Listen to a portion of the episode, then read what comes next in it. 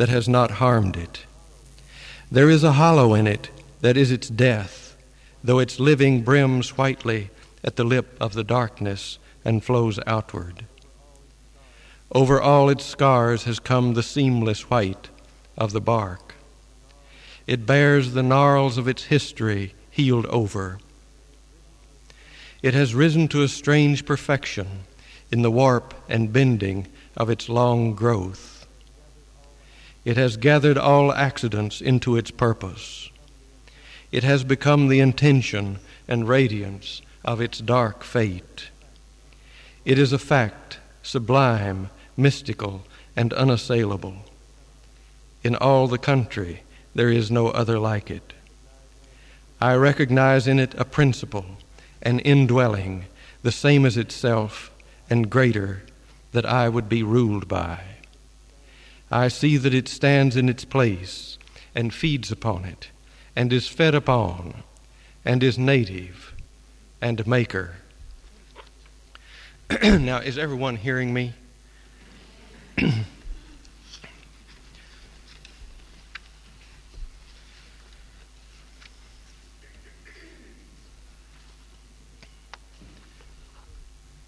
Her first calf Her fate seizes her and brings her down. She is heavy with it. It wrings her. The great weight is heaved out of her. It eases. She moves into what she has become, sure in her fate now, as a fish free in the current. She turns to the calf who is broken out of the womb's water and its veil. He breathes she licks his wet hair. He gathers his legs under him and rises. He stands, and his legs wobble. After the months of his pursuit of her, now they meet face to face. From the beginning of the world, his arrival and her welcome have been prepared. They have always known each other.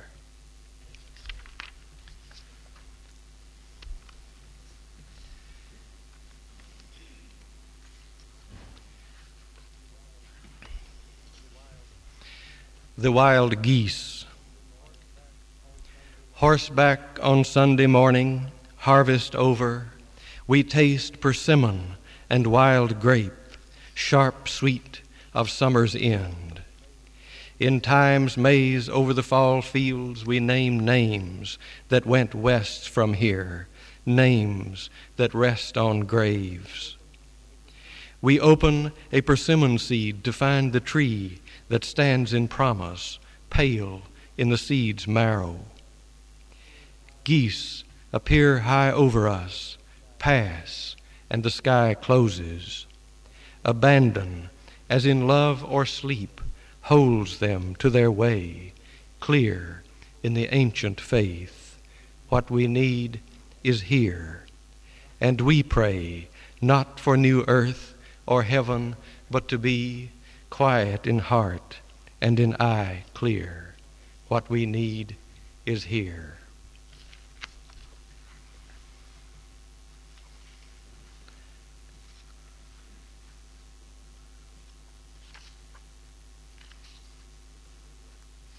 This is the, the middle poem of a three part poem called Work Song. The title of this part is A Vision. If we will have the wisdom to survive, to stand like slow growing trees on a ruined place, renewing, enriching it, if we will make our seasons welcome here, asking not too much of earth or heaven, then a long time after we are dead, the lives our lives prepare will live here. Their houses strongly placed upon the valley sides fields and gardens rich in the windows. The river will run clear as we will never know it, and over it bird song like a canopy. On the levels of the hills will be green meadows, stock bells in noon shade. On the steeps where greed and ignorance cut down the old forest, an old forest will stand, its rich leaf fall drifting on its roots. The veins of forgotten springs will have opened. Families will be singing in the fields. In their voices they will hear a music risen out of the ground. They will take nothing from the ground, they will not return, whatever the grief at parting. Memory, native to this valley, will spread over it like a grove, and memory will grow into legend, legend into song, song into sacrament. The abundance of this place, the songs of its people and its birds, will be health and wisdom and indwelling light. This is no paradisal dream. Its hardship is its possibility.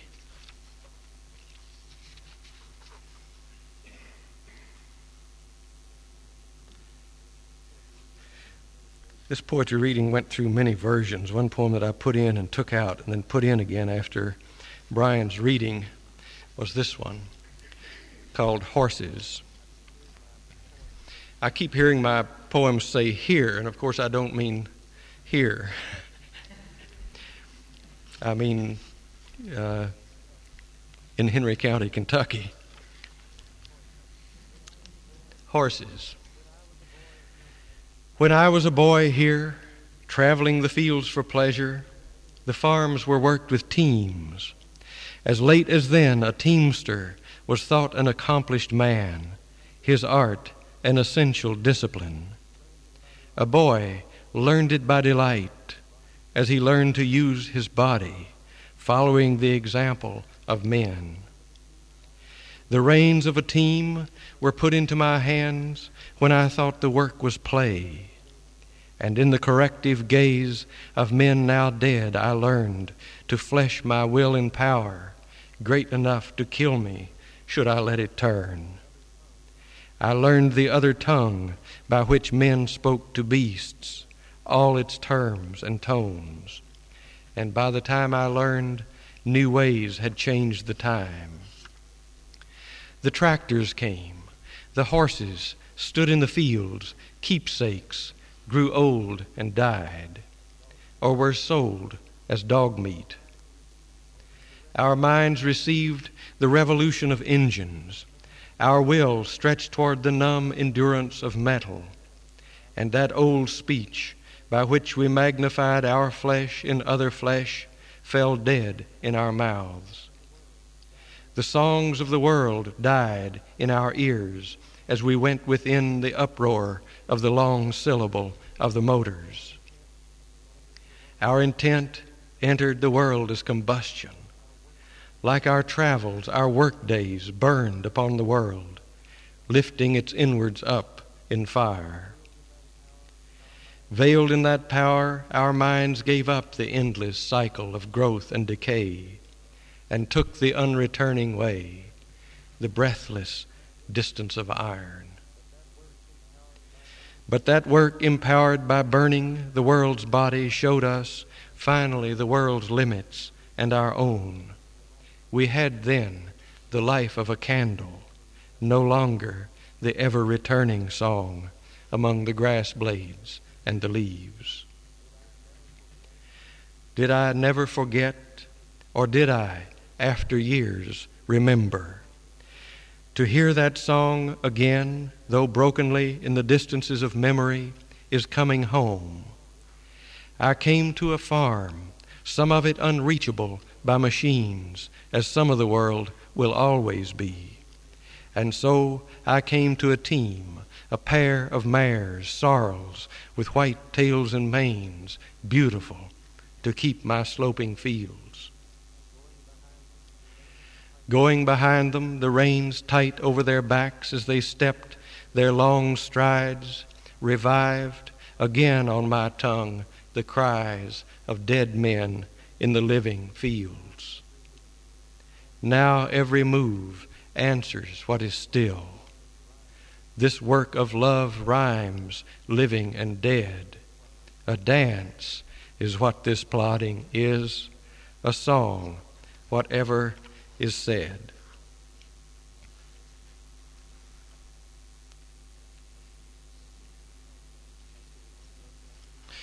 I should have uh, I should apologize to Brian for not reading that as well as he would have read it.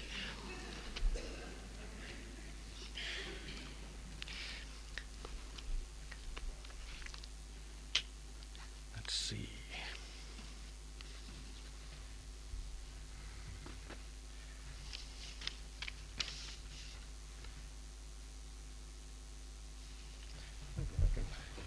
Maybe I can squeeze this one in. This is, this is an adventure. This is a, a relic of the 1960s when everybody was writing manifestos. This is called uh, Manifesto, the Mad Farmer Liberation Front, which is I call the M, MFLF. Love the quick profit, the annual raise, vacation with pay, Want more of everything ready made. Be afraid to know your neighbors and to die. And you will have a window in your head. Not even your future will be a mystery anymore. Your mind will be punched in a card and shut away in a little drawer. When they want you to buy something, they will call you. When they want you to die for profit, they will let you know. So, friends, every day do something that won't compute. Love the Lord. Love the world. Work for nothing. Take all that you have and be poor. Love someone who does not deserve it. Denounce the government and embrace the flag. Hope to live in that free republic for which it stands. Give your approval to all you cannot understand. Praise ignorance, for what man has not encountered, he has not destroyed. Ask the questions that have no answers. Invest in the millennium. Plant sequoias. Say that your main crop is the forest that you did not plant, that you will not live to harvest. Say that the leaves are harvested when they have rotted into the mold. Call that profit. Prophesy such returns. Put your faith in the two inches of humus that will build under the trees every thousand years. Listen to carrion. Put your ear close and hear the faint chattering of the songs that are to come. Expect the end of the world. Laugh Laughter is immeasurable. Be joyful, though you have considered all the facts. So long as women do not go cheap for power, please women more than men. Ask yourself will this satisfy a woman satisfied to bear a child? Will this disturb the sleep of a woman near to giving birth? Go with your love to the fields, lie easy in the shade. Rest your head in her lap. Swear allegiance to what is nighest your thoughts. As soon as the generals and the politicos can predict the motions of your mind, lose it. Leave it as a sign to mark the false trail, the way you didn't go. Be like the fox who makes more tracks than necessary, some in the wrong direction practice resurrection.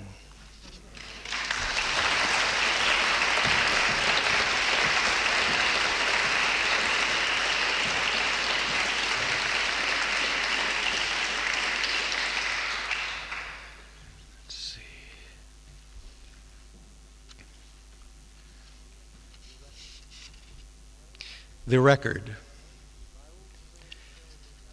My old friend tells us how the country changed. Where the grist mill was on Cane Run, now gone. Where the peach orchard was, gone too. Where the Springport Road was, gone beneath returning trees. How the creek ran three weeks after a good rain, long ago, no more. How, when these hillsides first were plowed, the soil was black and deep, no stones, and that was long ago. Where the wild turkeys roosted in the old days. You'd have to know this country mighty well before I could tell you where. And my young friend says, Have him speak this into a recorder. It is precious, it should be saved. I know the panic of that wish to save, the vital knowledge of the old times handed down.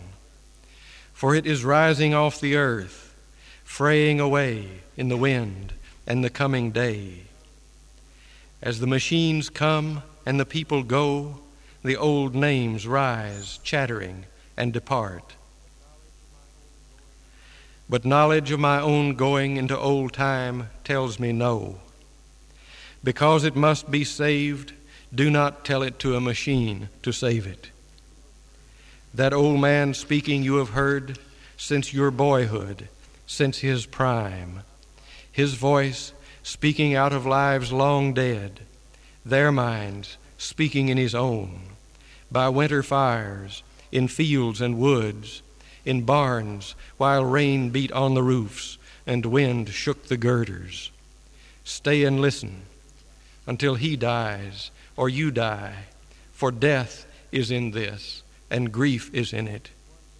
Live here as one who knows these things. Stay if you live, listen and answer. Listen to the next one like him, if there is to be one. Be the next one like him, if you must. Stay and wait. Tell your children. Tell them to tell their children.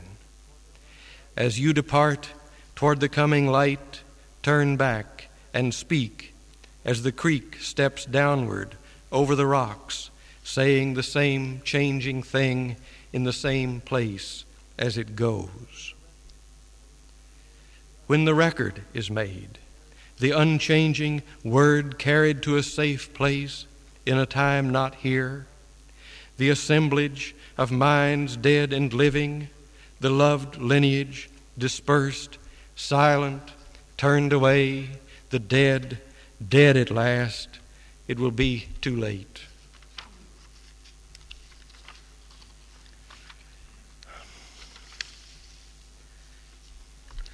Now we've got to the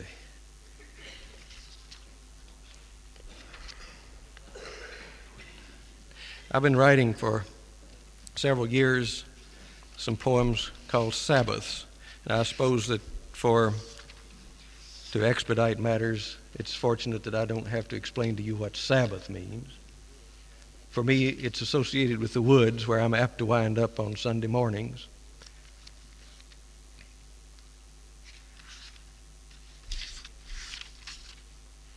Maybe I don't even have to explain that. This is one of them. It's a, a wedding anniversary poem.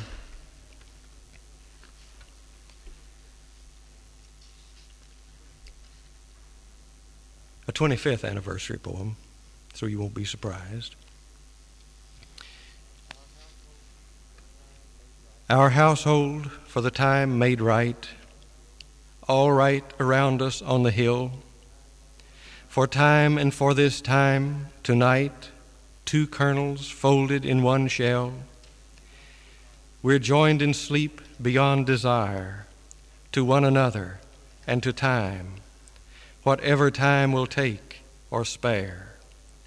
Forest, field, house, and hollow room, all joined to us, to darkness joined, all barriers down. And we are born darkly by thoroughfares unsigned. Toward light we come in time to learn. In faith, no better sighted yet than when we plighted first by hope, by vows more solemn than we thought, ourselves to this combining sleep a quarter century ago. Lives given to each other and to time to lives we did not know, already given, heart and hand. Would I come to this time, this way again, now that I know, confess so much, knowing I cannot say more now than then what will be? Yes.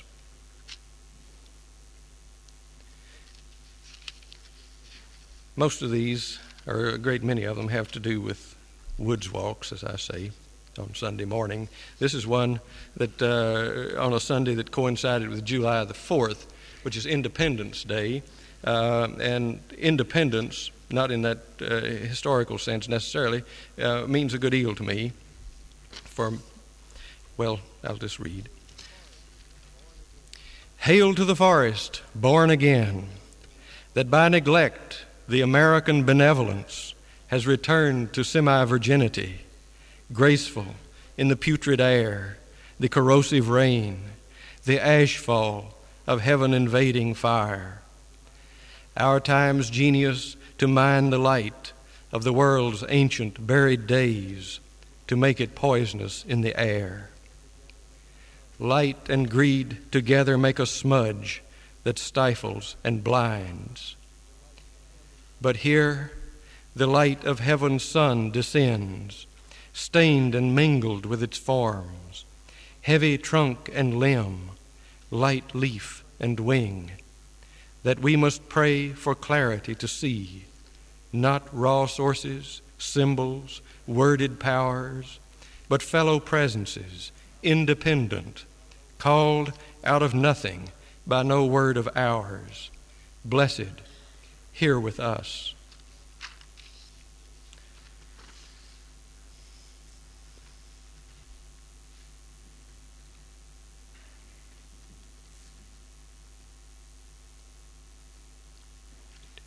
I'm going to read two more.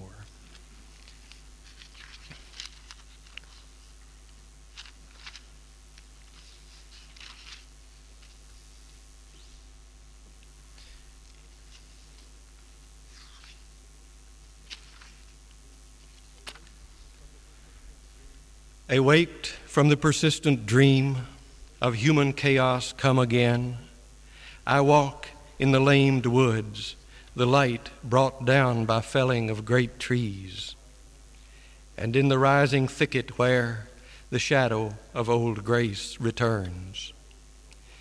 Leaf shadows tremble on light leaves, a lighter foliage of song among them, the wind's thousand tongues and songs of birds.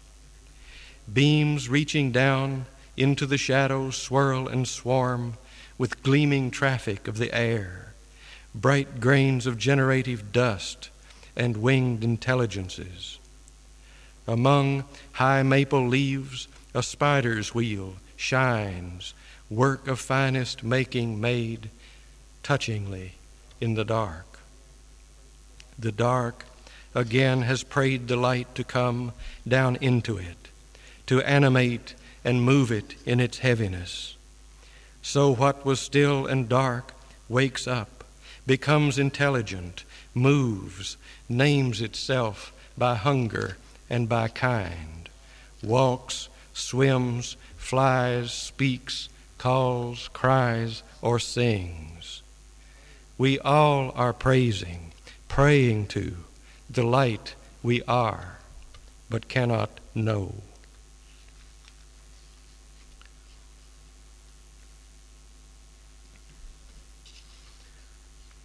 And the last little one.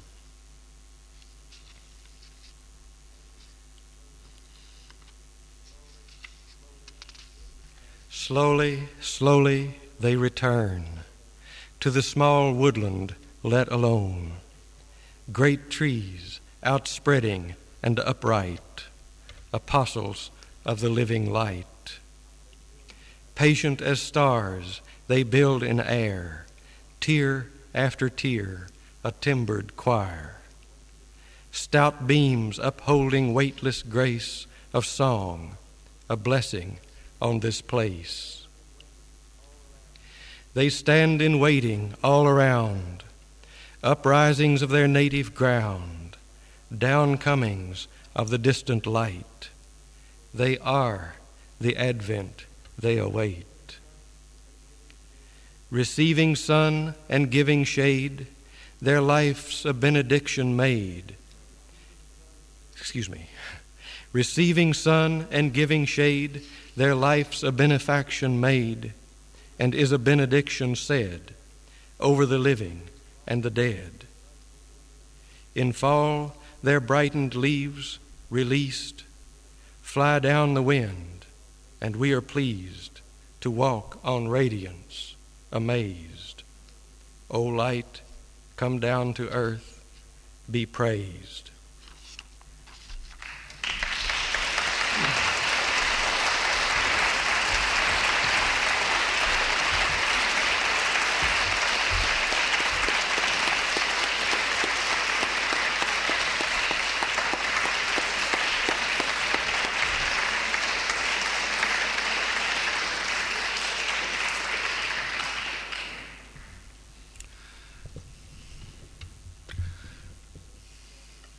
Our next reader is, of course, uh, Kathleen Raine.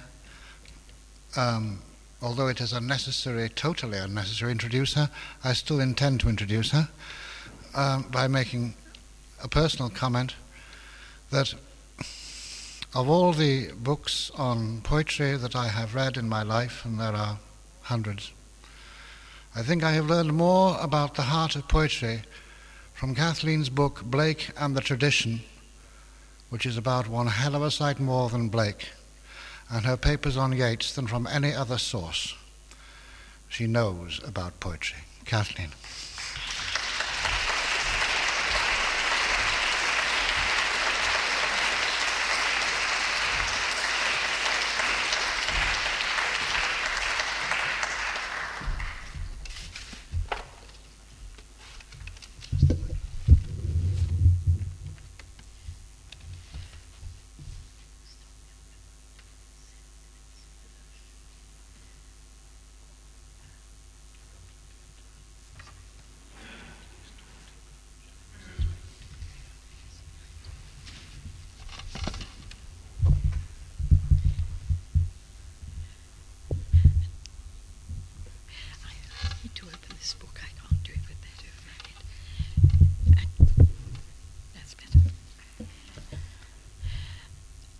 Sorry, but I can't speak with that thing right in front of my face.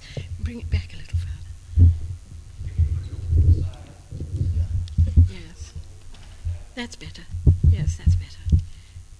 Right. Can you hear me? The back? No? Um, if, if I speak louder, can you? All right. Well, first of all, I'm going to read some poems from the collected poems of Vernon Watkins. Very great poet, or at least one of our finest poets, just published by Brian Keeble's Golgonooza Press. And um, I knew Vernon. He too had Wendell Berry's fidelity to one place and indeed, one of his collections is called That Fidelities. Um,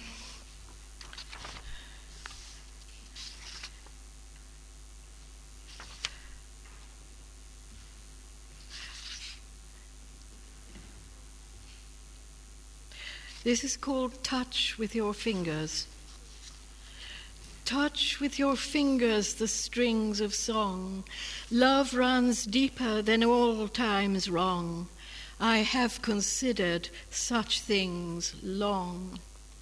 Banishing waters bore it once. D'Orléans looked toward the coast of France. Florence exiled her noblest sons under the rising spectral moon, Rome, Alexandria, Babylon, Athens, and Carthage rise in stone.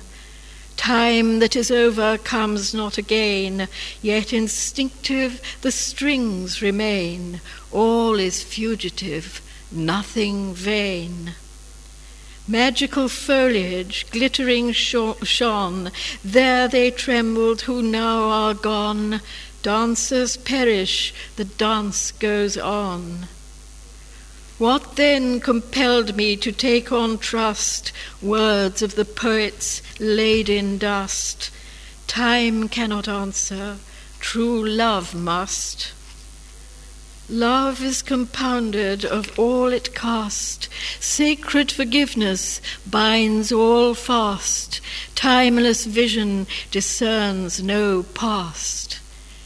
Shade of Calliope, guard my days. Such compassion from dust I raise. Nothing is valid except that praise.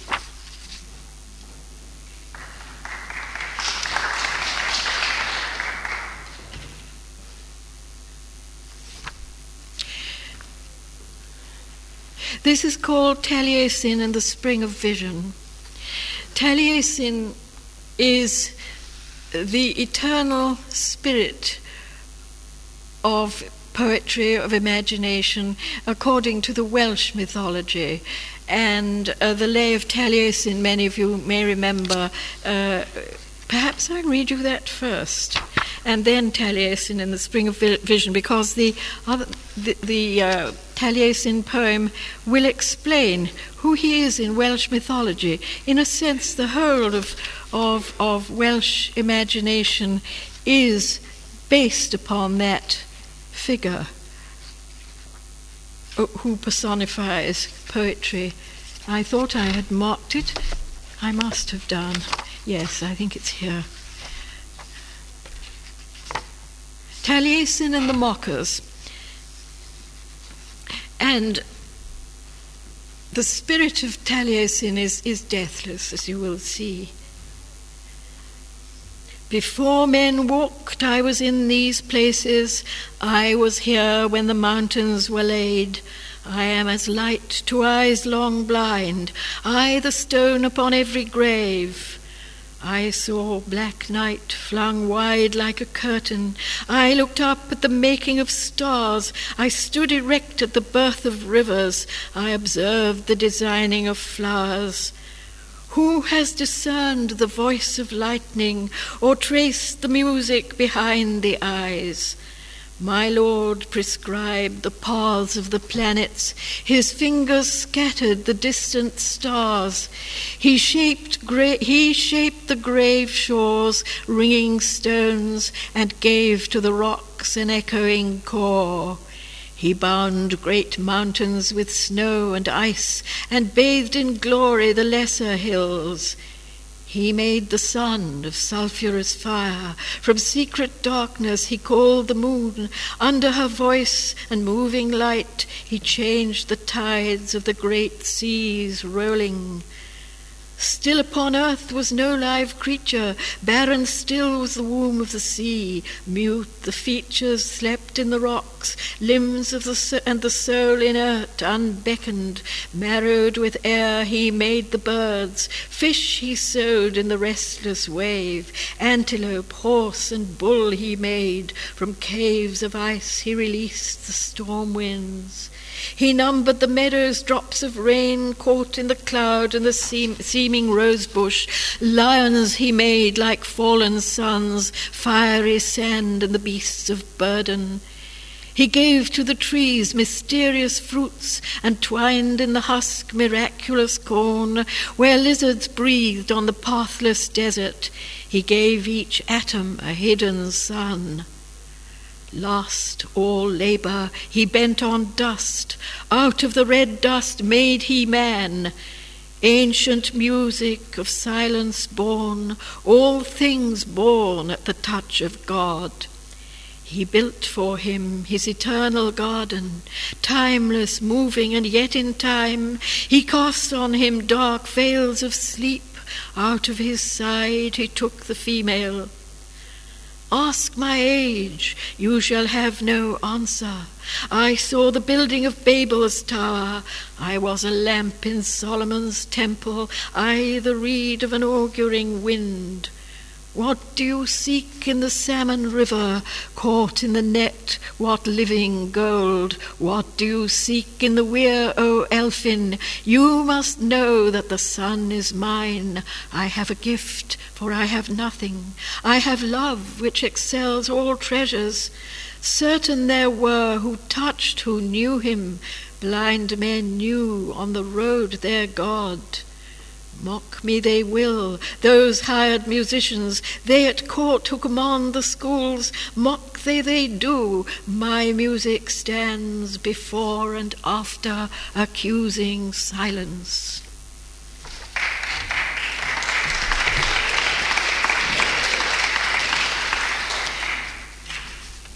Well, that's the voice of poetry. this is Taliesin and the Spring of Vision.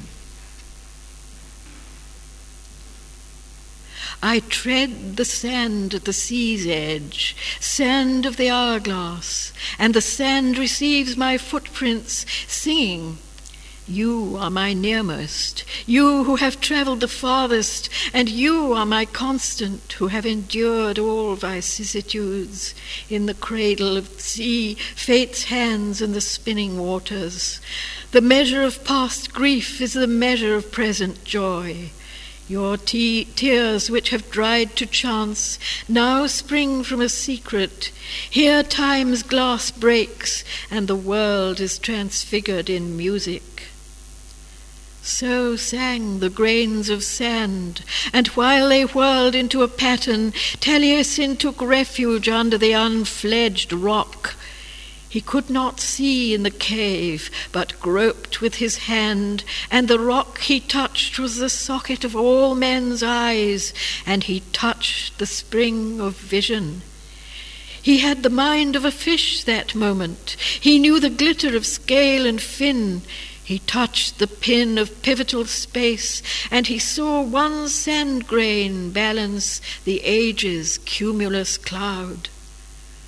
Earth's shadow hung.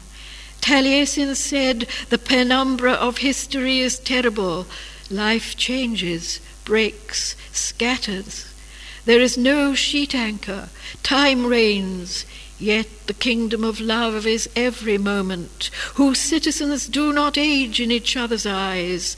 In a time of darkness, the pattern of life is restored by men who make all transience seem an illusion through inward acts, acts corresponding to music. Their works of love leave words that do not end in the heart. He still held rock. Then three drops fell on his fingers, and future and past converged in a lightning flash. It was we who instructed Shakespeare, who fell upon Dante's eyes, who opened to Blake the minute particulars. We are the soul's rebirth. Taliesin answered, I have encountered the irreducible diamond in the rock, yet now it is over. Omniscience is not for men. Christen me, therefore, that my acts in the dark may be just and adapt my partial vision to the limitations of time. I'll read you one more poem by Vernon Watkins, a simple poem relatively. It's called The Heron. He lived on the Gower Peninsula, close to the sea and the sky and the stars, and his poetic landscape is a very real one on earth, which he saw with the luminosity of vision, uh, rather like David Jones's paintings of daffodils, which you've seen in the uh, in the exhibition. He had this gift of transfiguring. Really, transfigurations, his poems are of, of, of this earth. The heron. The cloud backed heron will not move. He stares into the stream. He stands on faltering while the gulls and oyster catchers scream. He does not hear, he cannot see the great white horses of the sea, but fixes eyes on stillness below their flying team. How long will he remain? How long have the grey woods been green? The sky and the reflected sky, their glass he has not seen, but silent as a speck of sand, interpreting the sea and land, his fall pulls down the fabric of all that windy scene sailing with clouds and woods behind, pausing in leisured flight, he stepped, alighting on a stone dropped from the stars of night. He stood there unconcerned with day, deaf to the tumult of the bay, watching a stone in water, a fish's hidden light.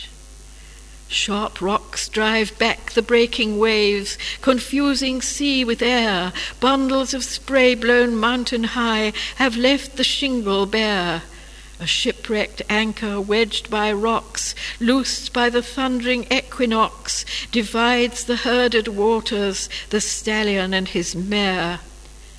Yet no distraction breaks the watch of that time killing bird. He stands unmoving on the stone. Since dawn he has not stirred.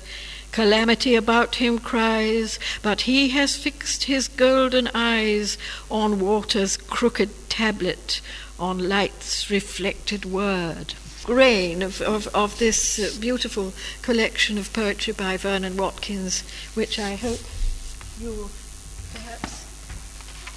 wish to possess? Who listens when in the concert hall, the great whispering gallery, vaulted ear of the encaverned God, scattered in our multitude, ebb and flow the waves of the world?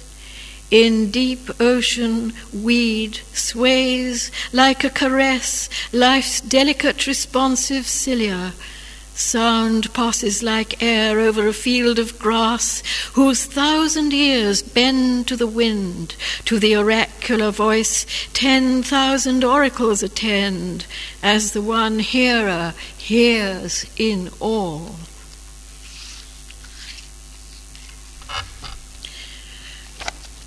And I will read you some recent poems which are not in my collected poems. And then I will read you one poem from my collected poems, which you will again see why. This, I read a portion of a poem that is in the current issue of Temenos, called Light Over Water. These are all poems of old age that I'm writing now. I find it rather interesting. I don't feel at all depressed by it, except that one can't do quite as much as one formerly could. But it's not boring, I assure you. Especially at Dartington Hall. Brilliant, myriad instantaneous alighting raindrops on a stream that has run unbroken down and on since this once familiar place was home each in its alighting flashes sun's glitter and is gone, as another and another and another comes to meet me, angel after angel after angel, its dancing point always here and now, the same bright innumerable company arriving anew the present always absolving from time's flow old, I know how many, many, many the epiphanies of light.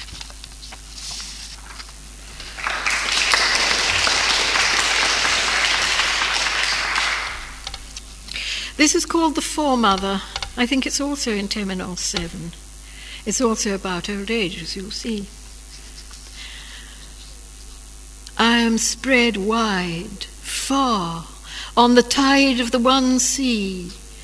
As I ebb away in lives not mine, my blood flows on. Like a mist lifting, I fade. I no longer am who through new eyes see the green, the vein, the flower, the tree. I am an echo you do not hear, who, gone from myself, am near your here and now of elsewhere. I am long ago, who am with you, in your first love, age old, the untold, I speak to you.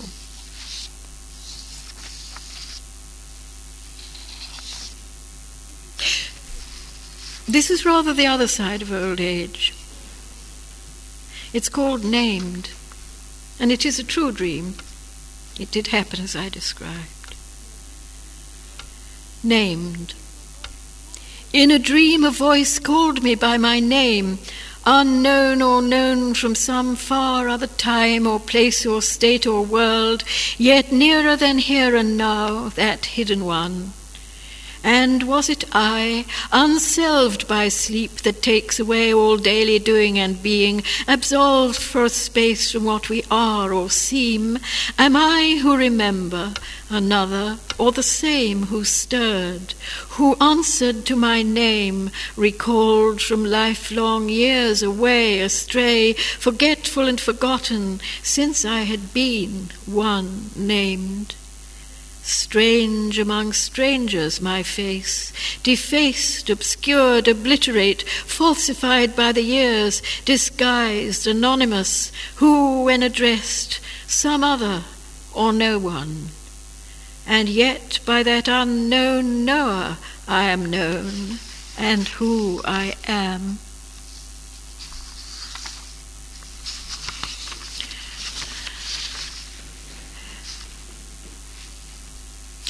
This is called change.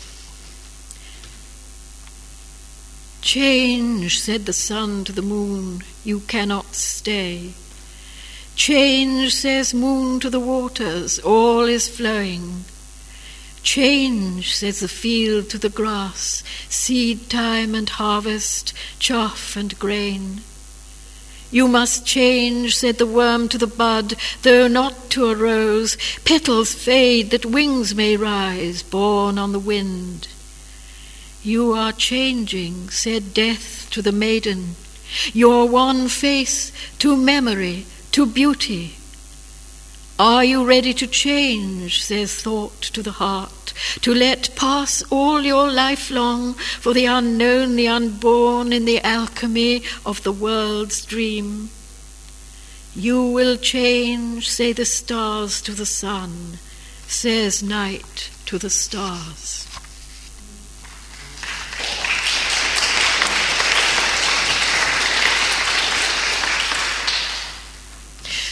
Then one more of these unpublished poems and one poem from my collected poems. Is there time, Robert?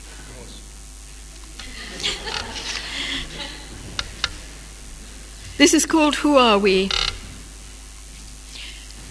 Not that I remember, but that I am memory am all that has befallen unbroken being and knowing, whose flow has brought me here, laden with the forgotten times and places, once here and now of those who were, from day to day, from life to life, as I, presences of that omnipresence without end or beginning, living through our being, that brings and takes away the unnumbered living moments of joy and wisdom, the once familiar rooms and temples and fountains, the long ago gardens of a thousand summers, music once heard, travelling through me and on like a wave of sound, a gleam irrecapturable. And who are we who gather each one leaf, one life of the myriad fold tree of the lost domain, and mourn the flowing away of all we never were or knew? Promises, messages reach us, instruct us, the untold, the untellable, undying heart's desire, resonance of elsewhere, once, someday, forever.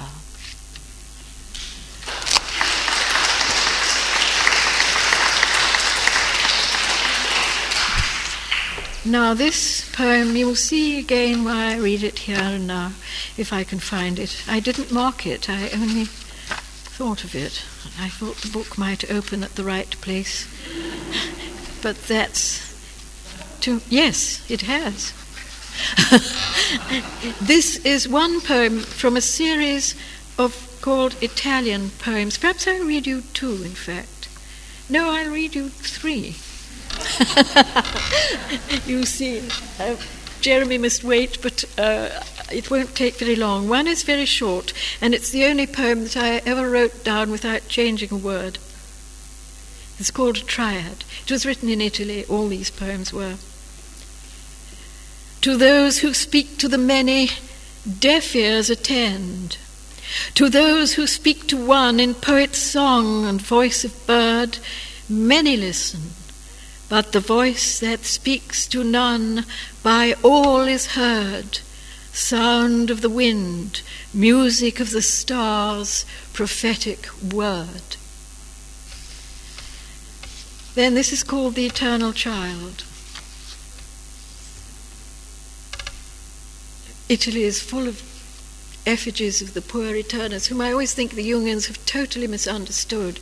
Uh, the Jungians seem to think the puer aeternus is somebody who hasn't grown up, but that is not what the child is.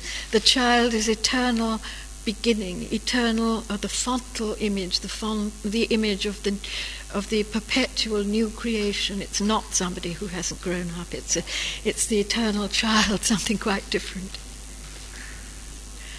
A little child enters by a secret door alone, was not and is, carrying his torch aflame. In pilgrim cloak and hood, many and many come, or is it the one child again and again? What journey do they go? What quest accomplish, task fulfill, whence they cannot say, whither we cannot tell, and yet the way they know? So many innocents, reflections in a torrent thrown. Can any on these treacherous waters cast, unmarred, unbroken, image the perfect one? All things seem possible to the newborn, but each one story tells, one dream leaves on the threshold of unbounded night, where all return, spent torch and pilgrim shroud. And then this is called Scala and I think it bears very much on what this conference is about, which is Uh, the, the, the eternal renewal.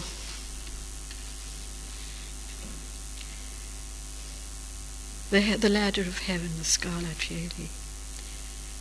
We do not see them come, their great wings furled, their boundless forms enfolded, smaller than poppy seed or grain of corn, to enter the dimensions of our world, in time to unfold what in eternity they are, each a great sun, but dwindled to a star by the distances they have travelled. Higher than cupola their bright ingress, presences vaster than the vault of night, incorporeal mental spaces infinite, diminished to a point and to a moment brought, through the everywhere and nowhere invisible door, by the many ways they know, the thoughts of wisdom pass, in seed that drifts in air or on the water's flow, they come to us down ages long as dreams, or in instantaneous as delight. As from seed, tree, flower, and fruit grow and fade like a dissolving cloud, or as the impress of the wind makes waves and ripples spread, they move unseen across our times and spaces we try to hold them, trace on walls of cave, cave temple, or monastic cell, their shadows cast. Animal forms, warriors, dancers, winged angels, words of power on precious leaves inscribed in gold or lapis lazuli, or arabesques in likeness of the ever flowing. They show us gardens of paradise, holy mountains where water of life springs from rock or lion's mouth. Walk with us unseen, put into our hands emblems, an ear of corn, pine cone, lotus, looking glass, or chalice, as dolphin, peacock, hare or moth or serpent show themselves, or human formed, a veiled bride, a boy bearing a torch shrouded or robed or crowned, four faced, sounding lyre or sistrum, or crying in bird voices. Water and dust and light reflect their images as they slowly come and swiftly pass. We do not see them go from visible into invisible, like gossamer in the sun. Bodies by spirit raised fall as dust to dust when the wind drops, moth wing and chrysalis. Those who live us and outlive us do not stay, but leave empty their semblances, icons, bodies of long enduring gold, or the fleet golden flower on which the Buddha smiled. In vain we look for them where others found them, for by the vanishing stare of time, immortals are forever departing. But while we gaze after the receding vision, others are already descending through gates of ivory and horn.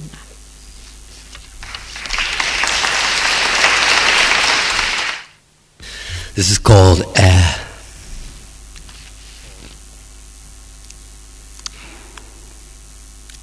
Rainwater, brush from a swift's pointed wings onto an eyelash or a spider's web is how I like to think of the exchange of altitudes, of vibrant resonance on this gusty day with birds ticking south through a needle's eye, each propelled in trance to dare luminous wind shafts. And one feels the elasticity of their wing pool in the air simmer the twitch of their pole asserting gravity. The earth transfers their arrowed passing as the aftermath of hooves. I crouch down low and consider the one vertical between me and space that's flying westwards with the Atlantic and watch a singular whitewashed lighthouse bulb on its rock. Out here, the pulse of air tingles with light hexagonals.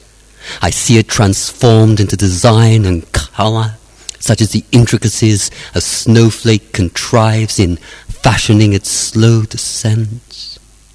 I sense those sharp, intangible facets pass through me, diamonding the light the way hail flashes on a heated shovel's back, or a cormorant sheen glistens with spray that smokes on its alighting. Sea and sky in one illimitable rush of blue open up light worlds and the tern's shrill cry, untranslatable, holds me static here. Given over to such fluidity, I am become a component of air.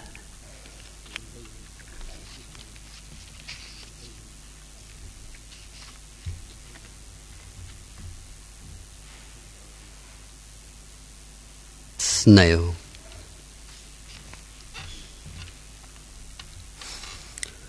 Snail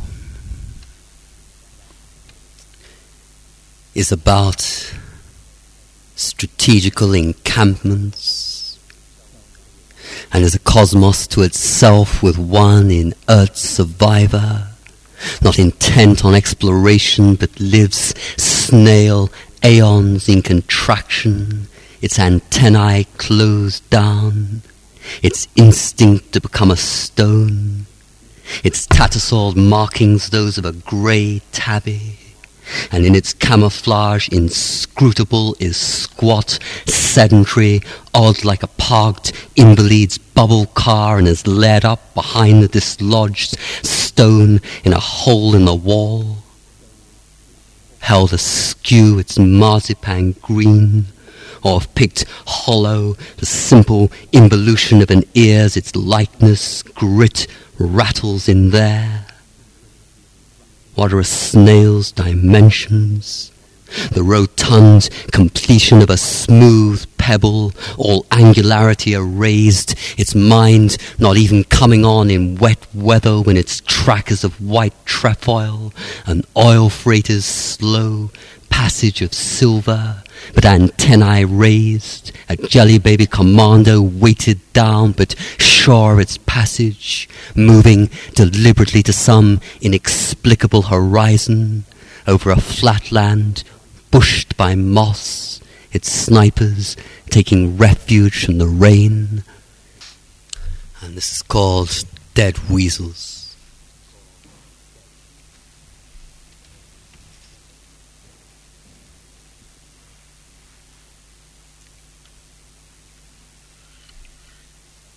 Dead weasels. I found them hanging, strung up on grey cord, five of them gagged together with jackdaws the branch, weighted like a poulterer's hook with carrion worn through to their skeletons. The walnut-sized ivory skull of a rook had come loose of its rain-moulded bark stiff feathers, flushed on dead leaves no fox would sniff. Dead silence, the woods dark, old beech, old elms defiantly rooted against the cold, and at the field's edge rabbit diggings flint thrown up on the furrow. The light was gold on plum-stained brambles. Somewhere else a gun was barking sporadically at pheasants.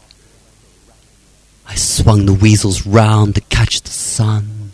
Their long, slender bodies hung vertical. The fur, a straggling ripple on the bone, was like a current chased out in a stream. The forepaws stylized with two brittle hands raised in supplication. The vice-locked head seemed more a conger's raised to fight the gaff, the jaws open upon their needle teeth as though frozen in the bloody second of ripping into a mole or chicken. Vast night hunters who companion the owls plummet at a leaf tick these had their skulls protruding through an envelope of fur, crisp to a dryness that the thumb could peel. Rain-beaten fossils gone to matted ropes stringily twined, they looked like effigies of a demonic rite without the pins. I cut two down and placed them in a sack, victims who'd rake the copse for pheasants' eggs and suck them dry. They still had fine whiskers, minute spiders bunched in the eye sockets. Their combined weight was less than a finger, their volatility still composite in their death agony. Rooks and ravens were thronging back in droves. I came on out and crossed the field, my presence scaring off two short-fused rabbits bolting for their dens. This is called kleptomaniac. Kleptomaniac.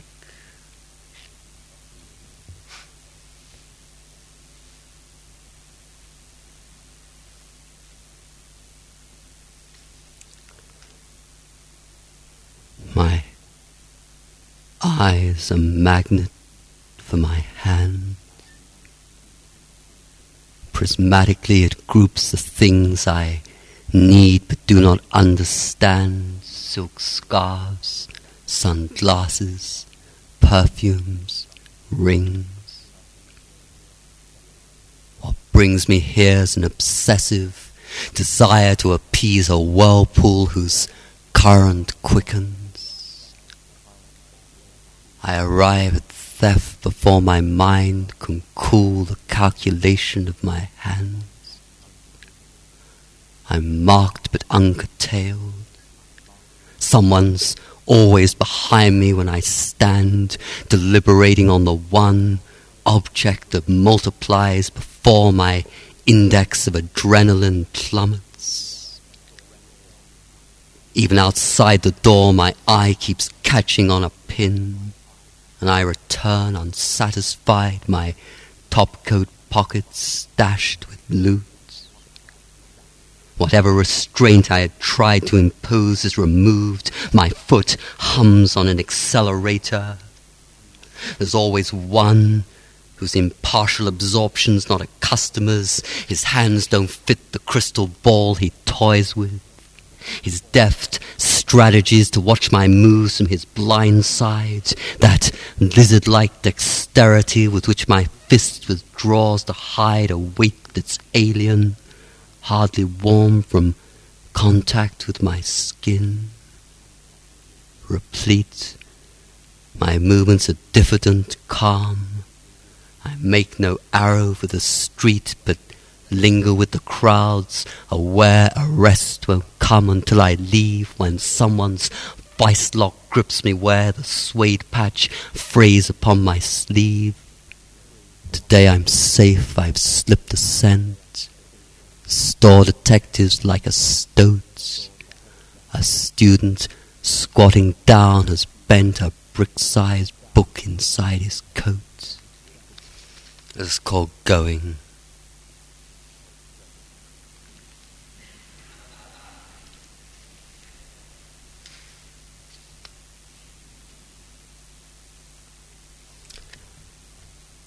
At Hill Farm, a downslope spread of creeping thistles, untamed by a hoe. A colony well rooted. Cows would tread a cluster flat in the meadow, but leave no gap that root buds wouldn't close. A purple spike of plumes.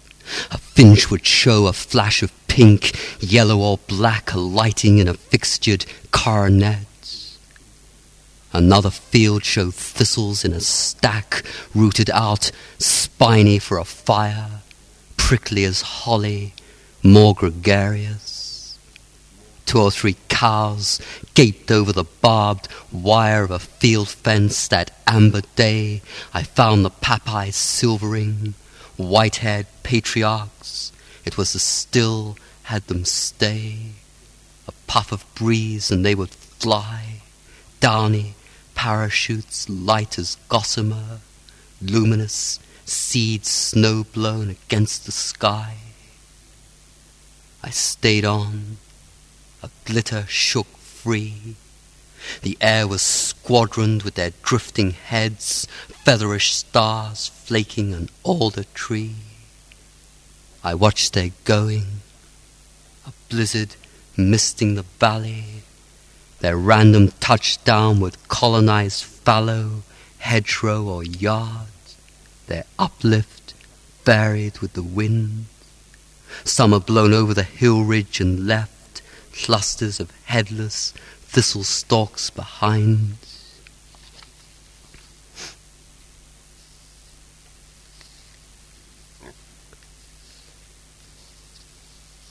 And this is called marbles.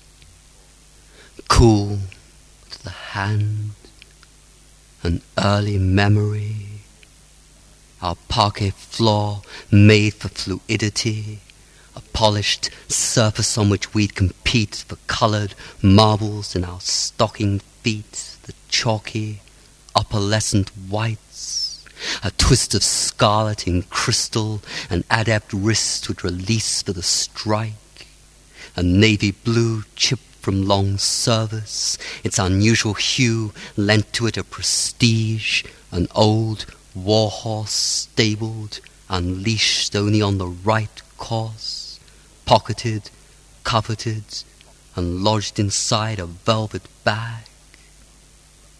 We played against a tide of domestic complaints our galaxy of colored suns held its ascendancy over the court of adults, meteorites, explosive supernovas, stars in flight, prismatic twinklings, the imagined spark as a tiger's eye hummed to find its mark in a green wall intersected by pink.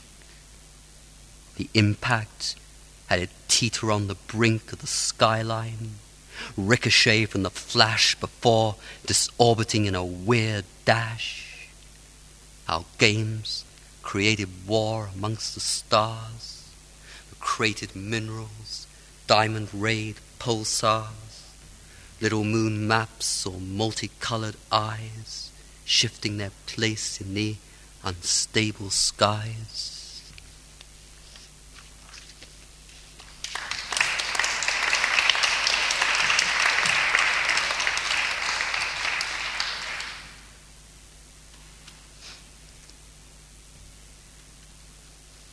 And called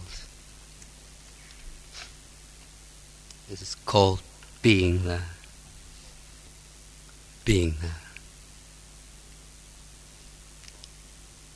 Blue volutes sparkle in the tremolo of water, looking out from a grotto gouged by the tides I watch the green and blue of liquid jades resolve a single hue, luminescent, striped, ruched into a skein of coloured threads. Each current holds a rain, now slack in eddies, taut in the fast run.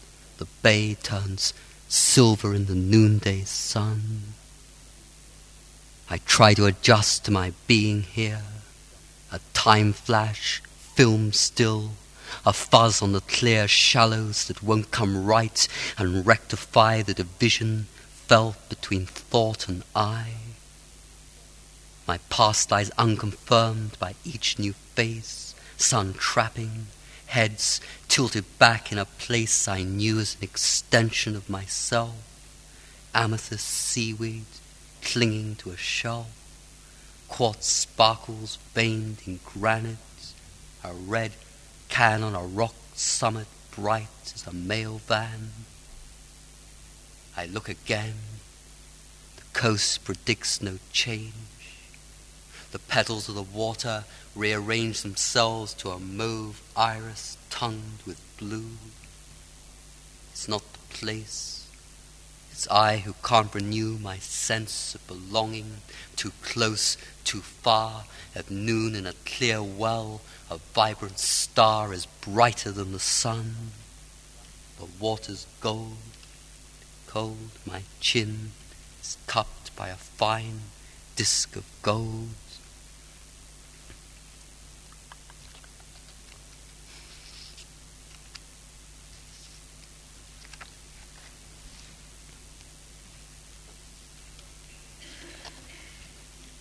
This poem is called Wounded Gull which is which is a tribute to the great American artist Morris Graves, whose painting Wounded Gull is something quite marvelous.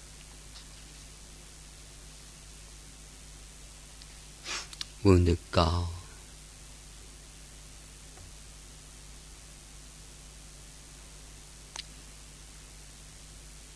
Wind shifts the earth's face. Grit and topsoil run ticking through crevices, a migration of tiny particles hissing inland. Wind blinds the red eyes of rabbits with sand, gulls huddle inshore, snowing down on farms. Already the Atlantic's beach to score a poulterer's accident, vertebrae and necks smashed, plump bodies fouled by oil, they're sucked back and thrown out by each wave's roar. It's dynamited, blasting across flats. What the sea ejects is misshapen, flogged into the bare components of itself, slatted, forcibly pitched into debris, roiled, back and forth, scoured pristine by the salts. I came across dunes, intermittently dropping into a hollow for shelter, the wind pressing my brain back to a charge that flickered like a light in a tunnel, a fish forcing the opposing current and came down to the beach. Flooding runnels kept draining into the torrential surf. I stood as a bird does, facing the wind, my toe stubbing the petrified shiver of a gull dislodged from its bone structure, the collapsed wings trailing, the bloody skull showing the underside of its fracture. I could have kneaded it into a ball and lobbed it back into the sea's mouth, its twitching seconds of life dependent on what few nerves still remained unsevered. I took it back with me to the sea wall and buried it.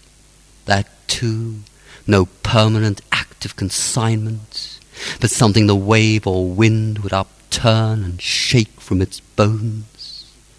Tomorrow, the flood tide would find its grave.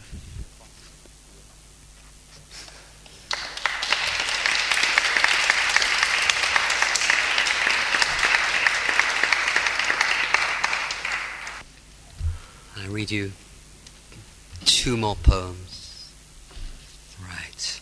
Ah, this is called Composition.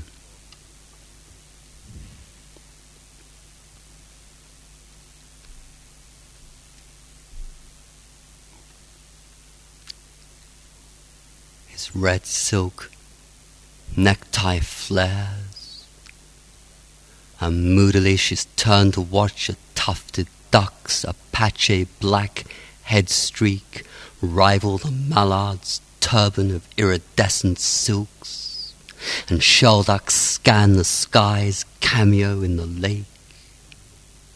The lime tree smells of rain, a scent, come from the shine of an old pocket in which coins have lain. The jasmine's musty, and azaleas stain the water madder rose.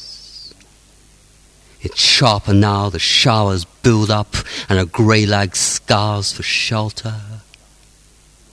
Why it is the two conflict upon a scale of moods he can't predict a pattern to's the puzzle like this lake's alphabet of V's, web-footed duck wakes that cut the green silk to a convict's cloth of arrows, a swan turntables a wreath on the darkening water, and he draws his mind back in, edging for words to thaw a silence cold as a quartz vein in stone. And then she's plunging as her opaline necklace splits on its string, each green bead's lit by a raindrop, scoring a perfect hit.